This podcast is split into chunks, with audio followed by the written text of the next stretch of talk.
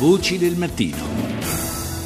Una curiosità ancora legata alle elezioni negli Stati Uniti, c'è un eh, altro George Bush eletto questa volta in Texas, si tratta del figlio dell'ex governatore della Florida, Jeb Bush, nonché nipote dell'ex presidente George.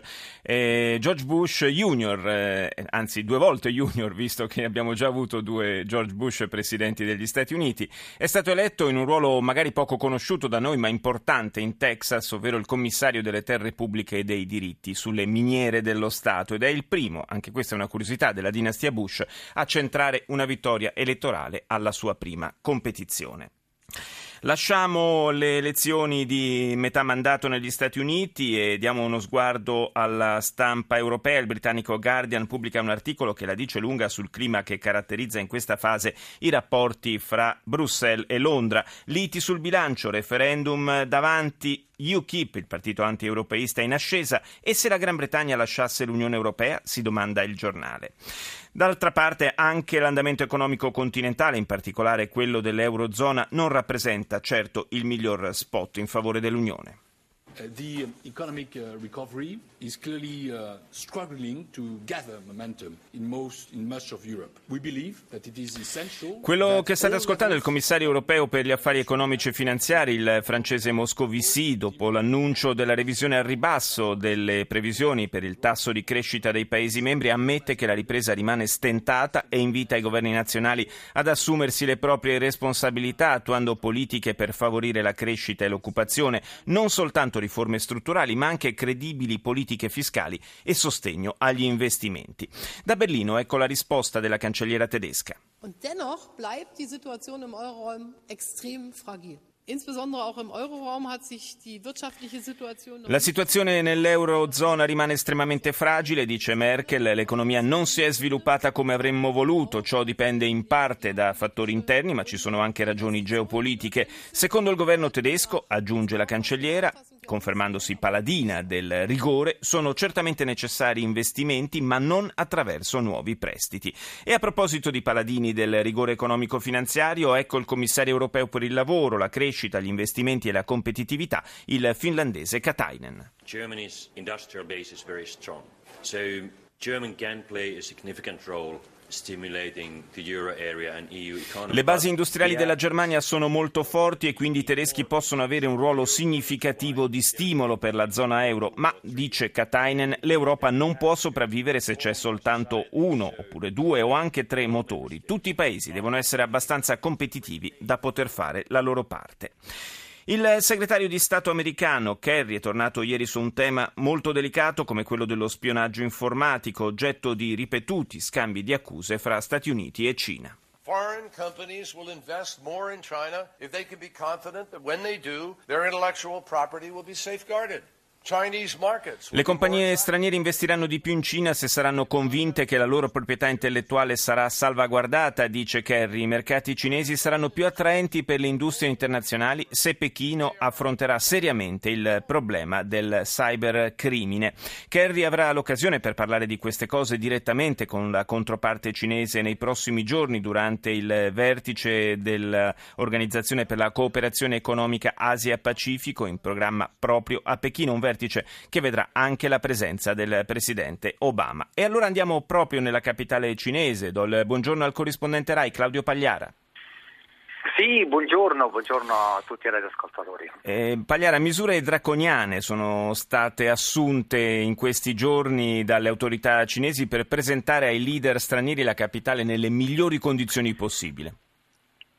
Proprio così, eh, sono state prese eh, misure che ricordano quelle eh, che furono prese nel 2008 quando Pechino ospita, ospitò eh, le Olimpiadi. Dunque chiusura per tutta la settimana del vertice eh, delle, di tutte le scuole di Pechino, eh, chiusura anche degli uffici pubblici eh, e, e, un traffico automobilistico limitato in maniera molto eh, drastica. Inoltre la cosa forse più pesante dal punto di vista economico, centinaia di aziende, di fabbriche tra le più inquinanti che circondano tutta l'area eh, di Pechino sono state eh, così costrette a spegnere i loro, i loro forni e, e, e, a smettere di inquinare l'atmosfera. Effettivamente l'effetto si vede, oggi eh, qui eh, già a luna del pomeriggio abbiamo finalmente un cielo azzurro a Pechino eh, che vi assicuro una è una, uno spettacolo che capita purtroppo molto raramente.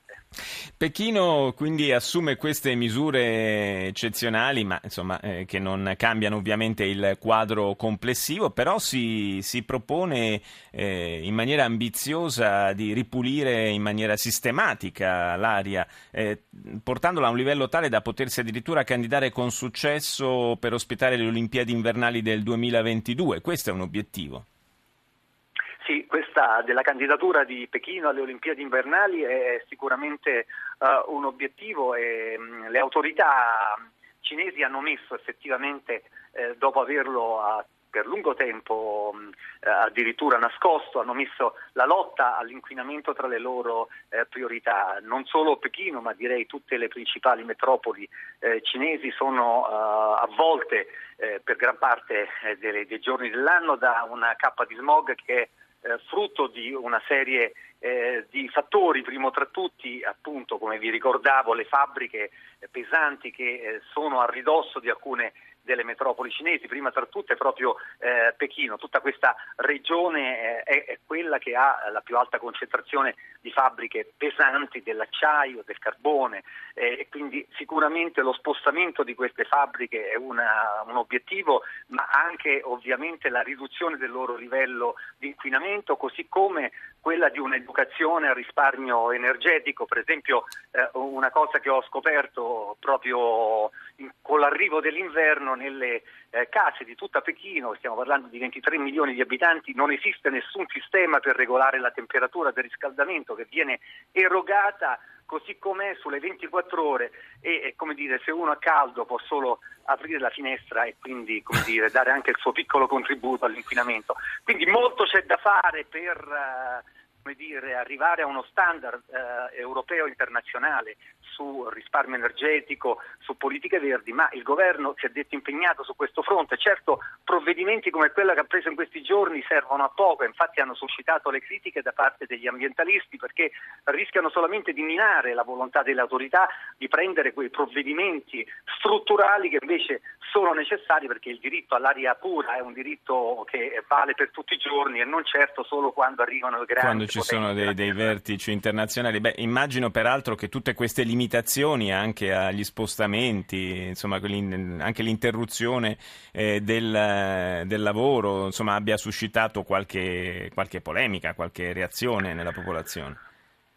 Ma quello direi di no, perché anzi diciamo che i pechinesi, il fatto che gli sia stata regalata una settimana di vacanza non è poi purché, una purché sia vacanza retribuita, però questo, questo sì, va sì, verificato. No, no, quello, quello, senz'altro, quello senz'altro. Insomma, quindi da quel punto di vista no, ma certamente adesso passando a un tono più serio, la, la questione dell'inquinamento, eh, ieri ad esempio era a 300 le polveri sottili, stiamo parlando di valori che sono eh, circa 10 volte quelli consigliati dall'Organizzazione Mondiale della Sanità, beh, è un fattore di preoccupazione crescente tra la popolazione delle grandi città. Quindi le autorità sono spinte a prendere provvedimenti anche per il fatto che questo ormai è un tema eh, che non si può più eludere, non è solo ovviamente un tema che può essere eh, affrontato in occasione di vertici pur sia importantissimi come quello dei prossimi giorni. Certo, e con provvedimenti spot come questi. Allora ti, ti mando a goderti il cielo azzurro